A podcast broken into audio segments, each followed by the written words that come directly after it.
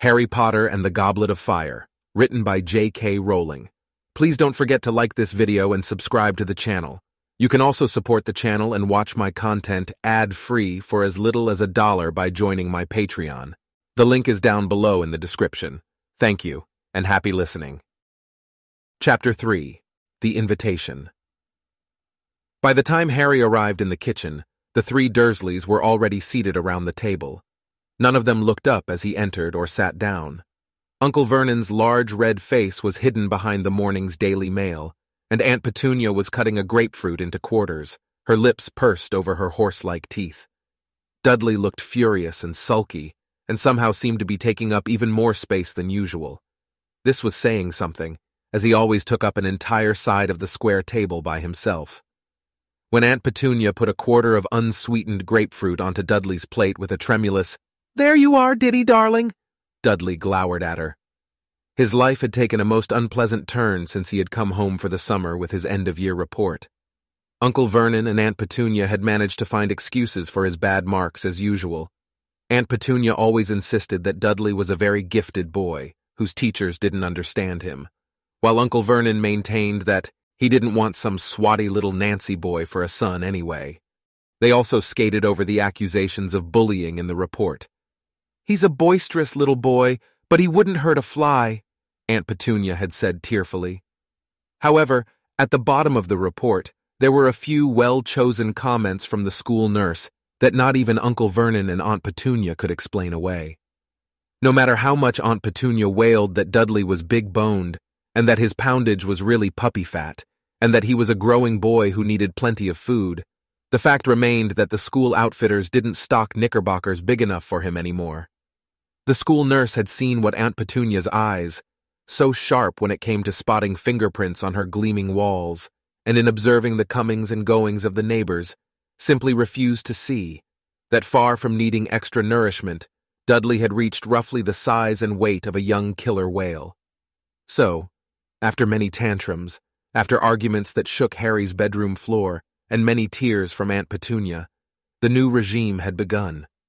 The diet sheet that had been sent by the smelting school nurse had been taped to the fridge, which had been emptied of all Dudley's favorite things, fizzy drinks and cakes, chocolate bars and burgers, and filled instead with fruit and vegetables, and the sorts of things that Uncle Vernon called rabbit food.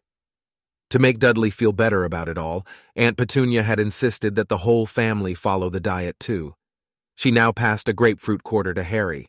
He noticed that it was a lot smaller than Dudley's. Aunt Petunia seemed to feel that the best way to keep up Dudley's morale was to make sure that he did, at least, get more to eat than Harry. But Aunt Petunia didn't know what was hidden under the loose floorboard upstairs. She had no idea that Harry was not following the diet at all. The moment he had got wind of the fact that he was expected to survive the summer on carrot sticks, Harry had sent Hedwig to his friends with pleas for help, and they had risen to the occasion magnificently. Hedwig had returned from Hermione's house with a large box stuffed full of sugar-free snacks. Hermione's parents were dentists. Hagrid, the Hogwarts gamekeeper, had obliged with a sack full of his own homemade rock cakes. Harry hadn't touched these. He had had too much experience of Hagrid's cooking. Missus Weasley, however, had sent the family owl, Errol, with an enormous fruitcake and assorted meat pies. Poor Errol, who was elderly and feeble, had needed a full five days to recover from the journey. And then on Harry's birthday, which the Dursleys had completely ignored, he had received four superb birthday cakes, one each from Ron, Hermione, Hagrid, and Sirius. Harry still had two of them left, and so, looking forward to a real breakfast when he got back upstairs, he ate his grapefruit without complaint.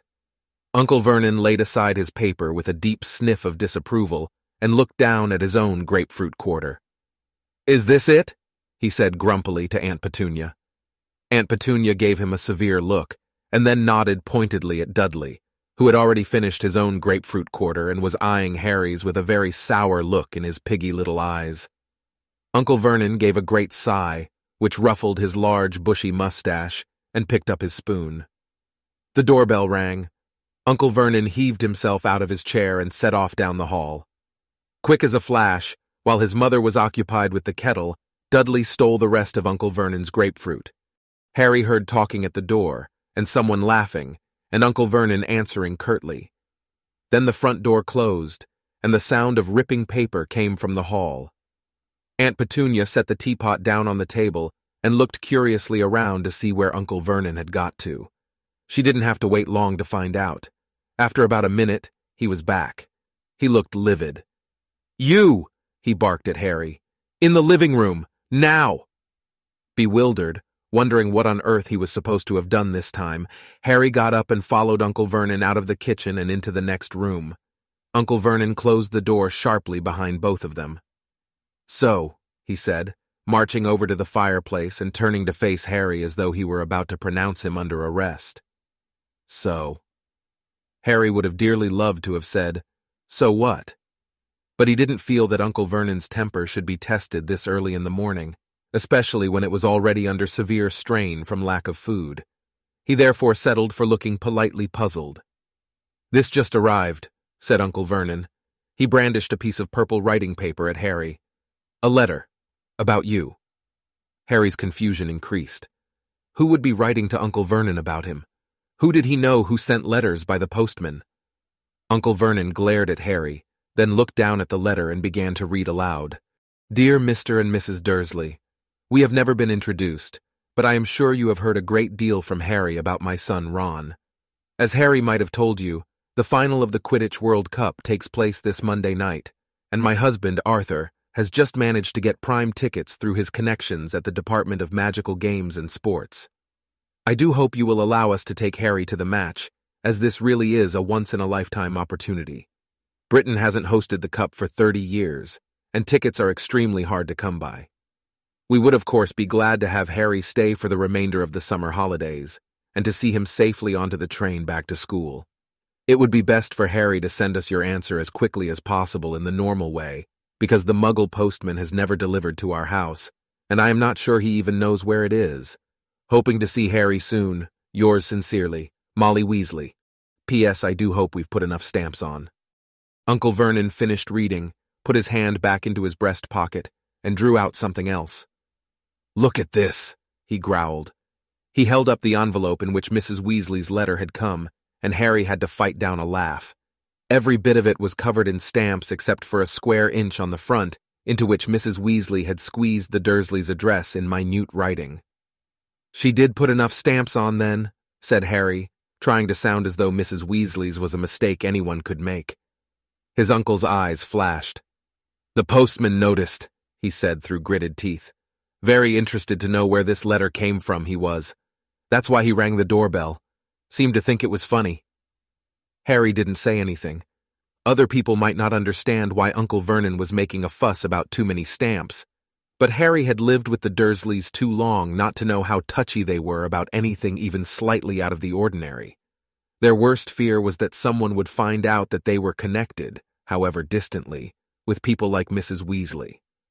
Uncle Vernon was still glaring at Harry, who tried to keep his expression neutral. If he didn't do or say anything stupid, he might just be in for the treat of a lifetime.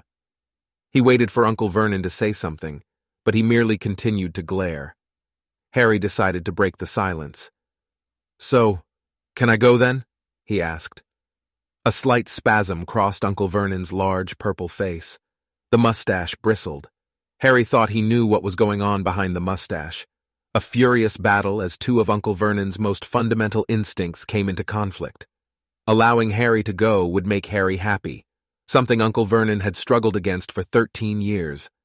On the other hand, allowing Harry to disappear to the Weasleys for the rest of the summer would get rid of him two weeks earlier than anyone could have hoped, and Uncle Vernon hated having Harry in the house.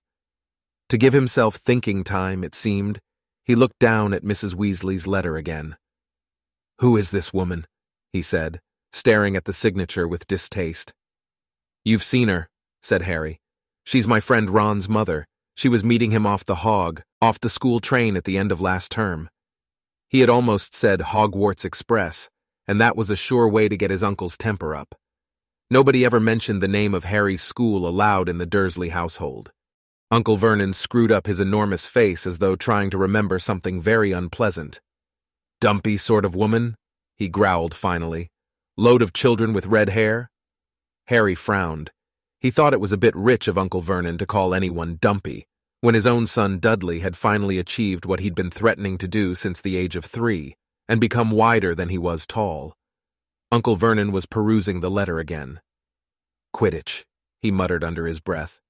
Quidditch! What is this rubbish? Harry felt a second stab of annoyance. It's a sport, he said shortly. Played on broom.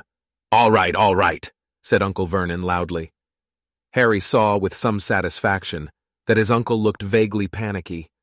Apparently his nerves couldn't stand the sound of the word broomsticks in his living room. He took refuge in perusing the letter again. Harry saw his lips form the words, "Send us your answer," in the normal way. He scowled. "What does she mean, the normal way?" he spat.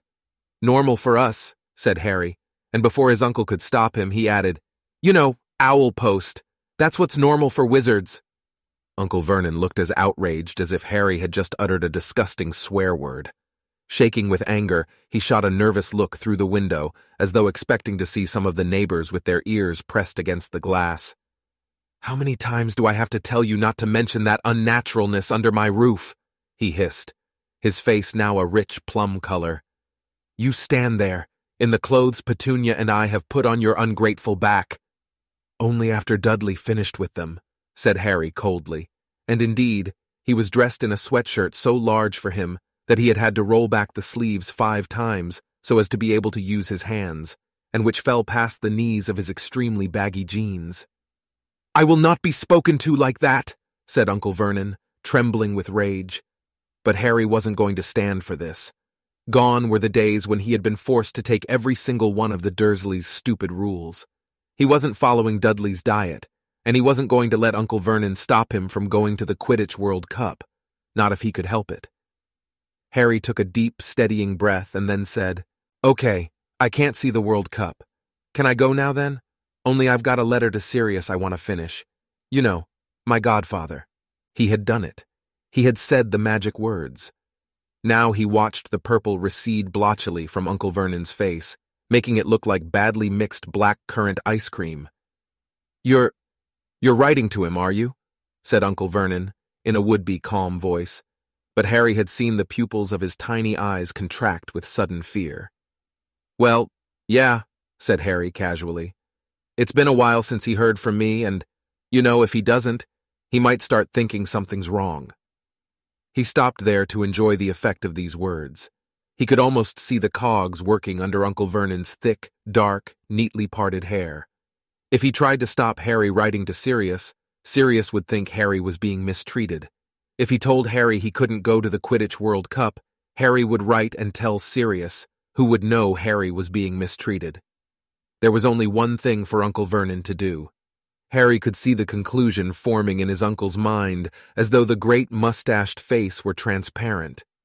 Harry tried not to smile, to keep his own face as blank as possible, and then, "Well, all right then, you can go to this ruddy, this stupid, this World Cup thing. You write and tell these, these Weasleys there to pick you up, mind. I haven't got time to go dropping you off all over the country, and you can spend the rest of the summer there, and you can tell your, your godfather, tell him, tell him you're going." "Okay then," said Harry brightly. He turned and walked toward the living room door, fighting the urge to jump into the air and whoop. He was going. He was going to the Weasleys.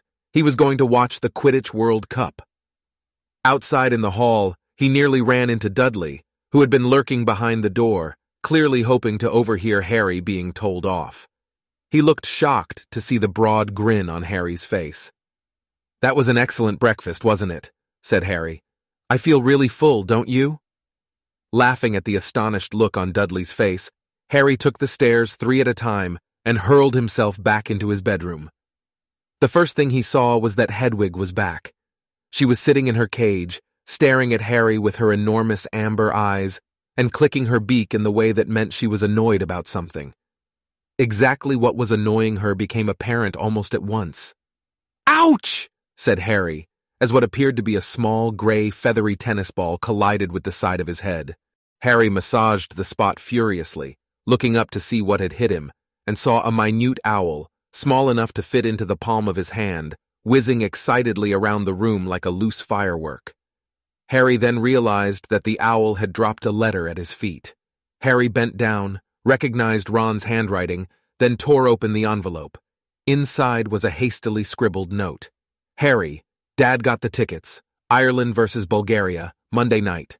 Mum's writing to the Muggles to ask you to stay. They might already have the letter. I don't know how fast Muggle Post is. Thought I'd send this with pig anyway. Harry stared at the word pig, then looked up at the tiny owl now zooming around the light fixture on the ceiling. He had never seen anything that looked less like a pig. Maybe he couldn't read Ron's writing. He went back to the letter. We're coming for you whether the Muggles like it or not. You can't miss the World Cup. Only Mum and Dad reckon it's better if we pretend to ask their permission first. If they say yes, send Pig back with your answer pronto, and we'll come and get you at five o'clock on Sunday. If they say no, send Pig back pronto, and we'll come and get you at five o'clock on Sunday anyway. Hermione's arriving this afternoon. Percy started work. The Department of International Magical Cooperation. Don't mention anything about abroad while you're here, unless you want the pants bored off you. See you soon, Ron. Calm down, Harry said as the small owl flew low over his head, twittering madly with what Harry could only assume was pride at having delivered the letter to the right person. Come here, I need you to take my answer back. The owl fluttered down on top of Hedwig's cage. Hedwig looked coldly up at it, as though daring it to try and come any closer. Harry seized his eagle feather quill once more, grabbed a fresh piece of parchment and wrote, Ron, it's all okay. The Muggles say I can come. See you five o'clock tomorrow. Can't wait. Harry. He folded this note up very small, and with immense difficulty, tied it to the tiny owl's leg as it hopped on the spot with excitement. The moment the note was secure, the owl was off again. It zoomed out of the window and out of sight. Harry turned to Hedwig. Feeling up to a long journey? He asked her. Hedwig hooted in a dignified sort of a way. Can you take this to Sirius for me? He said, picking up his letter. Hang on, I just want to finish it. He unfolded the parchment and hastily added a postscript. If you want to contact me, I'll be at my friend Ron Weasley's for the rest of the summer. His dad's got us tickets for the Quidditch World Cup. The letter finished, he tied it to Hedwig's leg. She kept unusually still, as though determined to show him how a real post owl should behave. I'll be at Ron's when you get back, all right? Harry told her. She nipped his finger affectionately, then, with a soft swooshing noise, spread her enormous wings and soared out of the open window. Harry watched her out of sight, then crawled under his bed, wrenched up the loose floorboard, and pulled out a large chunk of birthday cake. He sat there on the floor eating it, savoring the happiness that was flooding through him. He had cake, and Dudley had nothing but grapefruit. It was a bright summer's day. He would be leaving Privet Drive tomorrow. His scar felt perfectly normal again, and he was going to watch the Quidditch World Cup.